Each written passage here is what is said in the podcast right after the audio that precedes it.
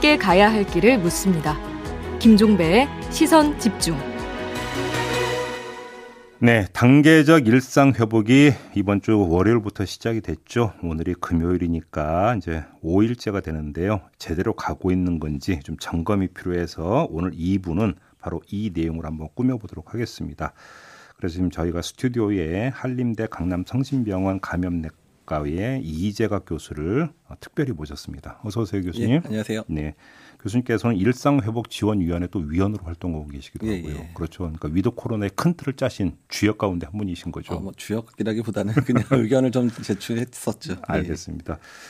지금 어제 9시 기준으로 확진자 수가 2,038명이라고 해요. 이렇게 되면 나흘 연속 2,000명대를 기록을 네. 했는데 괜찮은 겁니까? 이 숫자는? 일단 이제 지금 사실 확진자가 늘어난 거는 이미 이제 단계적 이상회복 전에 영향을 받고 있는 부분들이거든요. 그렇죠. 이미 단계적 이상회복이 시작된다라는 신호 자체가 국민들로 하여금 이제 일단은 기대감을 가지게 한 거고요. 음. 그래서 이제 확진자 늘어나는 건데 일단은 단계적 이상회복이 되면 확진자는 어느 정도 늘어날 거라고 저희가 예상을 하고 있고요. 네. 근데 그 숫자가 우리 의료 체계가 감당 가능하냐 아니냐가 음, 이제 음. 판단의 지표가 되기 때문에 음. 앞으로 조금 좀 지켜봐야 될 상황으로 보입니다. 그래요. 근데 지금 뭐 휴대폰 이용량이라든지 뭐 고속도로 통행량이라든지 신용카드 매출액 이런 것들도 이제 계속 아마 그 체크를 하고 있는 것 같은데 활동량이 많이 늘어난 걸로 좀 파악을 하고 계세요? 네, 그래서 저도 어제 질병관리청 자료 봤는데 예. 활동량이 이제 평, 평 코로나19 평균보다 훨씬 오. 올라가고 있는 상황들이고요. 예. 여러 가지 뭐 소비자들의 그런 이제 이용량이라든지 어떤 음. 그런 데 늘어나고 있는데 음.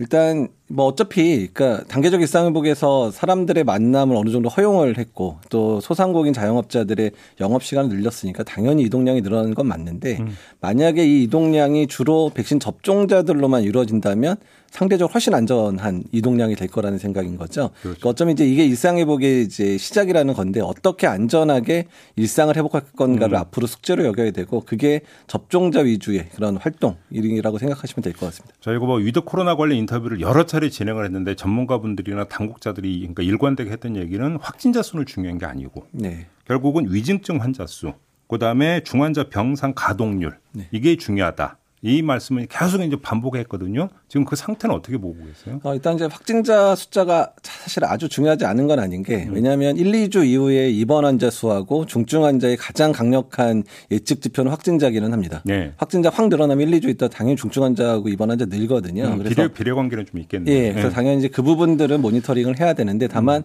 확진자가 늘어나는 것만을 너무 두려워해가지고 음. 일단 단계적 일상 회복을 못한다 이렇게는 얘기하지 말자는 부분인데 이제 네. 또 반대로 얘기하면 일단 확진자가 늘어나더라도 감당 감당할 수 있는 의료 체계를 우리가 가지고 있느냐가 앞으로 더 숙제라는 거예요. 그래서 음. 정부 차원에서도 이제 중환자실이나 입원 병실에 대한 확충 계획들 어제 이제 발표 어느 정도 지금 의견을 나누고 있는 걸로 알고 있는데 어쨌든 예. 감당 가능한 수준들을 좀 더 높여서 확진자가 뭐 일단은 이번 달까지는 3천 명이라면 뭐 12월 음. 말까지는 5천 명.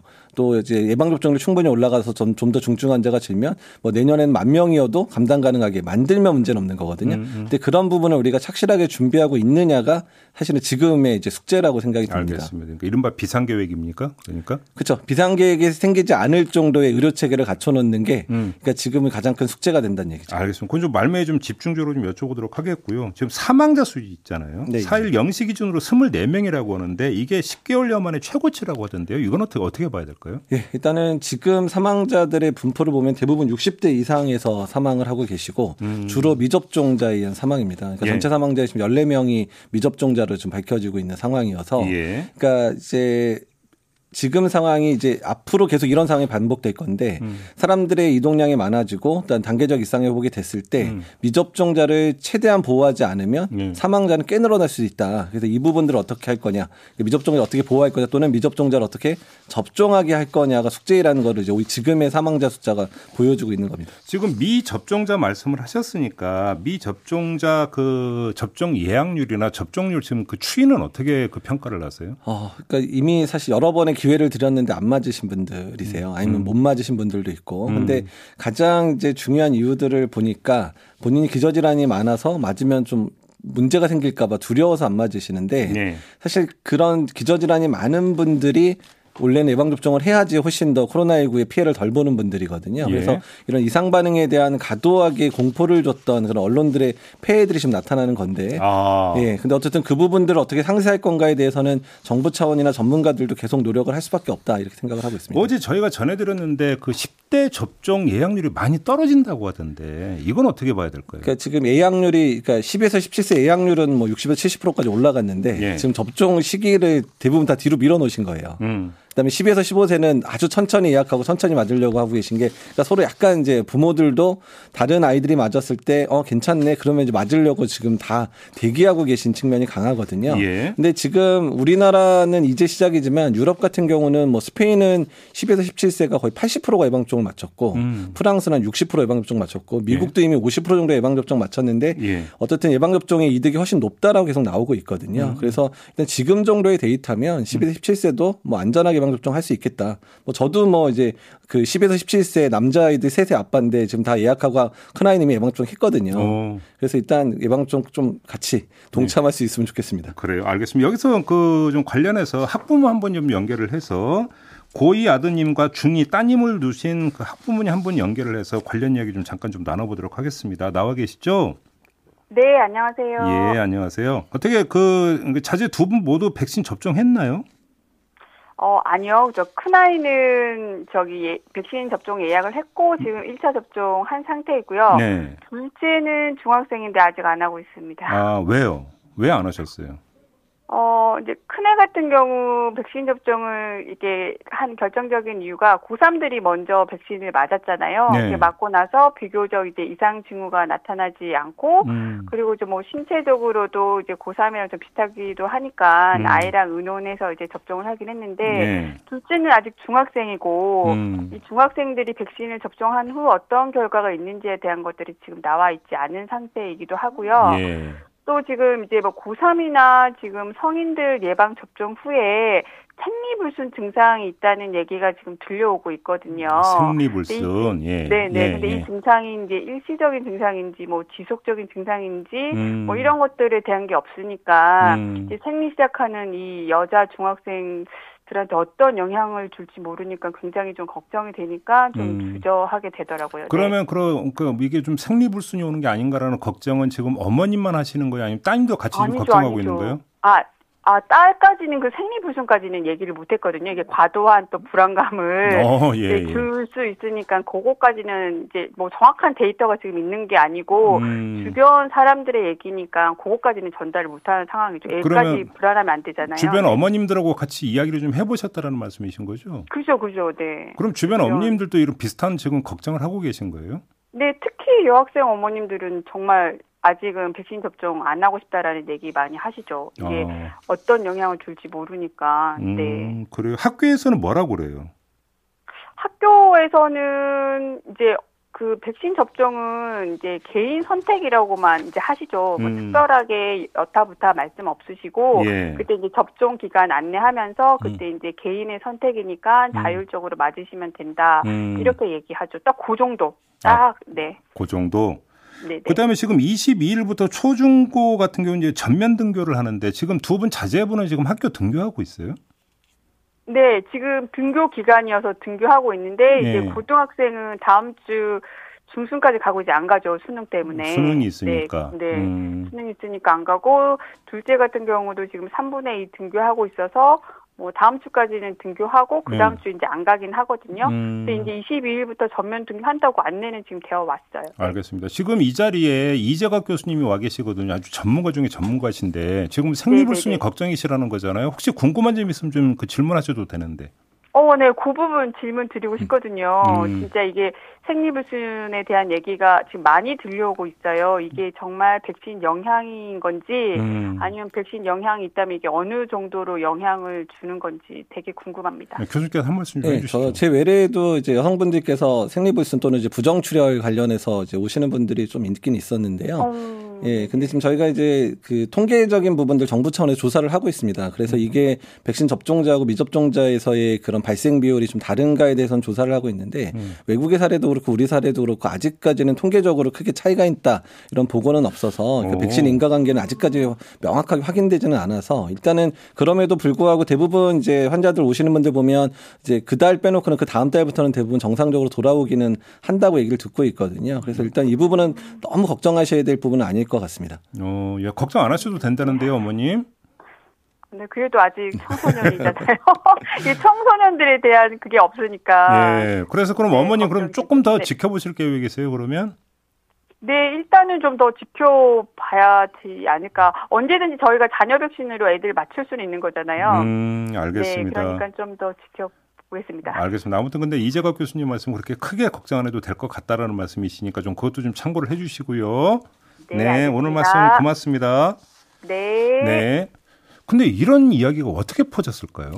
이게 이제 소위 말하면 이제 SNS나 이런 걸 통해서 네. 사람들이 어, 나는 이런 일이 있었다 이렇게 하다 보니까 그게 이제 많은 얘기가 되는데 워낙에 그런 이런 부분들이 이제 많이 퍼지는 이유는 본인이 이상 있으면 올리잖아요. 그런 그렇죠. SNS 그렇죠. 그러니까 이제 그런 분들의 얘기들이 더 많이 돌아다니게 되는 상황들이 발생을 해서 음. 조금 거기다가 이제 언론들에서도 또 이 부분을 계속 여러 번 집중 부각하면서 이제 그 기사를 썼던 적들이 있습니다. 그래서 그, 런 부분들이 좀 학부모들한테 좀 많이 우려가 되게 하는 것 같습니다. 그렇죠. 이제 그 글을 올리는 분 입장에 이제 자, 나의 경험담만 네. 올리는 건데 네. 언론은 또 그걸 받아가면서 이걸 일반화해 버리면은 네. 이거 이게 이제 뭐 그러니까 좀뭐 공통되게 나타나는 현상이 좀 오인시킨다 이런 이야기가 네. 되는 거죠. 그러니까 통계 숫자에 비해서 좀 더 과도하게 많은 사람 사람인 것처럼 비칠 수 있다는 거죠. 음, 네. 알겠습니다.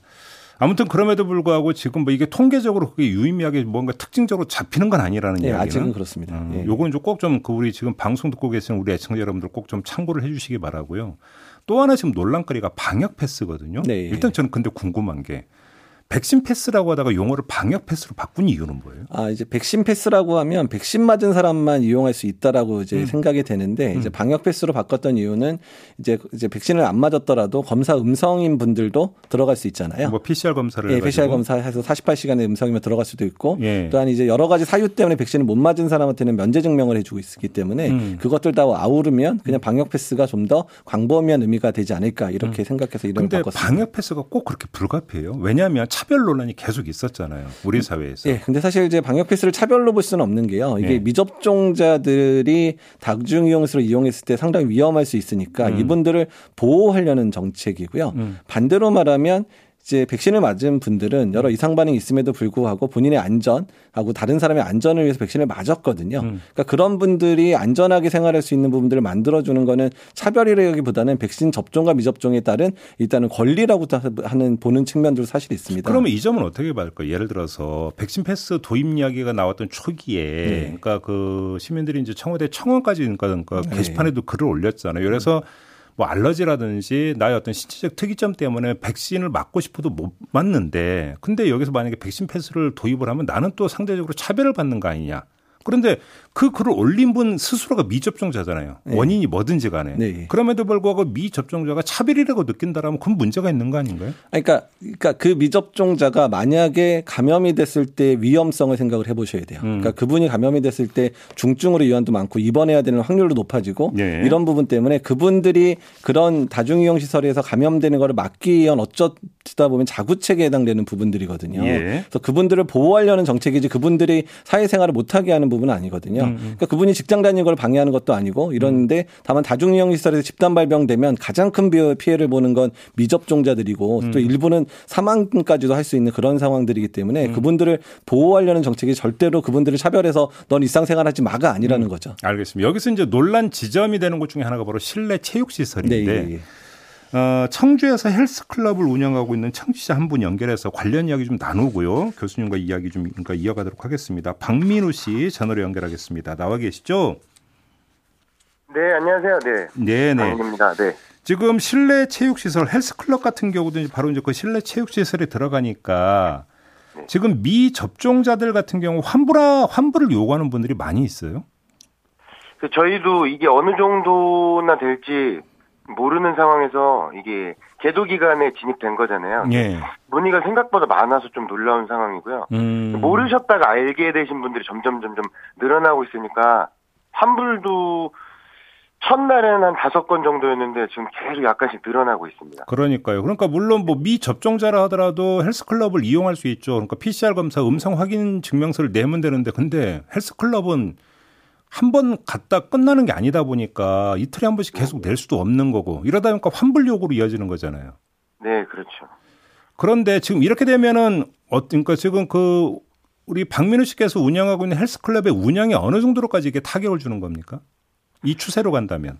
네, 휘, 저희가 하는 거는 휘트니스라고 하거든요. 예. 그 헬스 회원권도 있지만 음. PT 이제 개인 레슨이 있어요. 이 부분이 좀 상당 부분 거의 절반 정도의 매출을 차지하고 있는데 네. 개인차는 조금 있지만 음. 그러니까 환불이 한 하루에 한 60만 원? 뭐 이 정도 나왔다가 지금은 어제 보니까 한 300만 원대가 나오고 있어요. 어, 예, 예. 이런 상황이고 이제 뭐 보상도 보상이라고 뭐 하셨지만 한 지금 뭐 여기 네 차례 정도 받았는데 음. 한 총해서 한 300만 원 정도 이게 월세 정도도 안 되는 상황이거든요. 아, 한 정부에서 받은 돼. 정부에서 받은 네. 지원금 말씀하시는 거죠? 네네네 예. 손실 보상이 있습니다. 근데 만약에 요번에 이게 돼 가지고 미접종자가 환불을 요구해서 환불을 받아 가면 그건 손실 보상 대상에 들어갑니까? 어떻게 됩니까? 그걸 어떻게 책정해야 되는지 그게 가이드라인이 아직 나오지 않은 상황이라 예. 저희도 저희는 받으면 좋죠. 근데 네. 아무래도 좀 지금 너무 궁지에 몰린 상황이고 지금 폐업률이 엄청난 걸로 알고 있고 저희 주변에도 음. 저도 이제 지인분들이 운동 쪽에 많으니까 음. 계속 이제 연락을 받고 있는데 실제로 미래가 안 보여서 너무 어려워서 폐업하는 경우도 있는데 예. 어떻게든 그냥 세네 달 정도 그러니까 무조건 지금 손실을 보고 있어요. 적자를. 보고 있는데 이제 버티다가 이제 앞으로 좀 이제 위드 코로나라 기대를 해서 최대한 버티고 있었는데 음. 앞으로의 미래가 암담해서 조금 지금 정리를 하시는 분들도 최근에 좀 많이 생겼어요. 알겠습니다. 근데 이거 네. 환불을 요청하면 지금 코로나 때문에 위약금도 지금 물릴 수가 없다면서요? 그렇죠. 예. 바- 어쩔 수 없이 바이러스가 무서워서 환불을 하는 경우가 많은데 예. 집단 감염 시설이라고 하니까 음. 국민들은 뭐 이런 분, 부분에서 좀 뭐 정부의 말을 좀 듣는 경우가 많으니까 네. 그래서 환불을 요구하는 경우인데 위약금이 10%거든요. 보통 10% 내는데 음. 예, 그 위약금을 왜 적용하냐 너무 항의가 많고 이 부분에 대해서 저희가 뭐 싸움이 되면 저희가 불리한 상황이기 때문에 음. 위약금을 공제를 못하는 경우가 많죠. 거의 못한다고 보면 되고 그리고 할인율이 적용됐던 그런 회원권 가격에서는 할인율을 적용해서 환불을 해드리진 못하죠. 정상가에 아니 정상가의 기준으로 환불을 해서 알겠습니다. 뭐 이용한 인원 일수에서 공제를 해야 되는데 음, 음. 그분들이 좀 아깝고 예, 그분들이 좀 아쉽고 부가세 같은 경우는 예를 들어 이게 매출로 잡히거든요. 네, 네, 네. 네, 네, 환불하고 이제 카드 취소가 되는 기간이 좀 지나면 저희가 부가세도 나중에 다 내야 되는 상황이고요. 알겠습니다. 참 어려운 상황이네요. 제가 말씀 여기까지 드릴게요. 고맙습니다. 네, 고맙습니다. 네, 지금까지 그 헬스클럽 운영하고 있는 박민호 씨하고 이야기 좀 나눠봤는데요.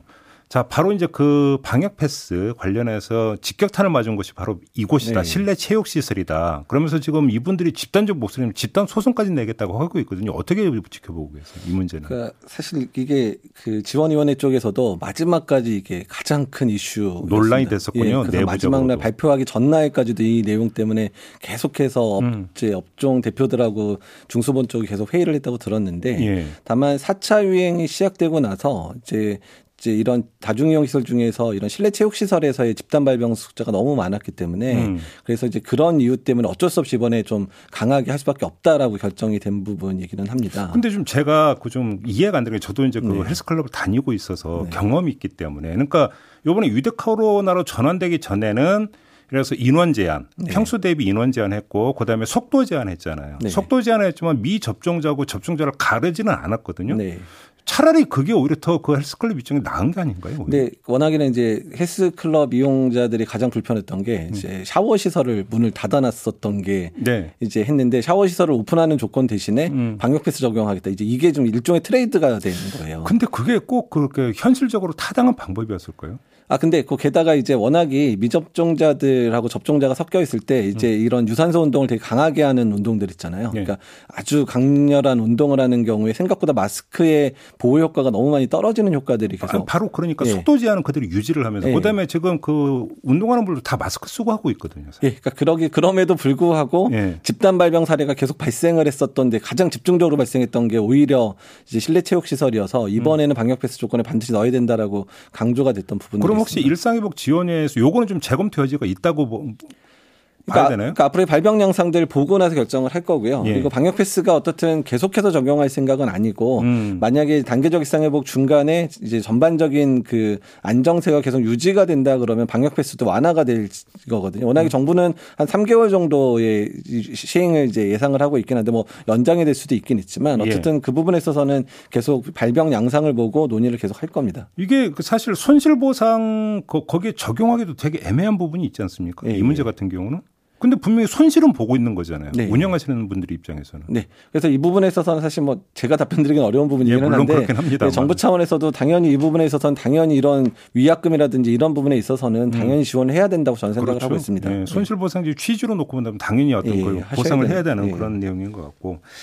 알겠습니다. 이제 비상계획 이야기로 좀 넘어가야 될 것 같은데요. 네. 지금 그러니까 이래서 확진자 수도 중요하지만 그것보다 더 중요한 위중증 환자 네. 수라든지 이런 걸 했는데 여기 이제 대비하기 위한 지금 준비 정도는 어떻게 평가를 해야 될까요? 네, 사실 어제도 이제 이 부분에 대한 회의를 했습니다. 예. 그래서 저희가 이제 의견을 이제 정부 측에 드린 부분들은 그러니까 음. 이 부분을 결정한 위원회를 좀 만들고 음. 거기에 이제 민간과 정부가 다 합류하고 음. 그다음에 최근에 여러 방역 지표들을 보고 예. 객관적으로 평가하고 음. 거기서 이 결정되면 이제 이 단계를 유지할 건지 예. 아니면 예. 이제 다음 단계로 넘어갈 건지 결정을 하자. 예. 그러니까 그 부분에 가장 중요한 측면들은 중환자실과 입원 병상의 가동률이 어떠냐 이런 식으로 어느 정도 의견을 모으고 있는 상황입니다. 교수님이 평가하시기에 어떤 거좀 확보된 거는 이런 게 충분하다고 평가를 하세요?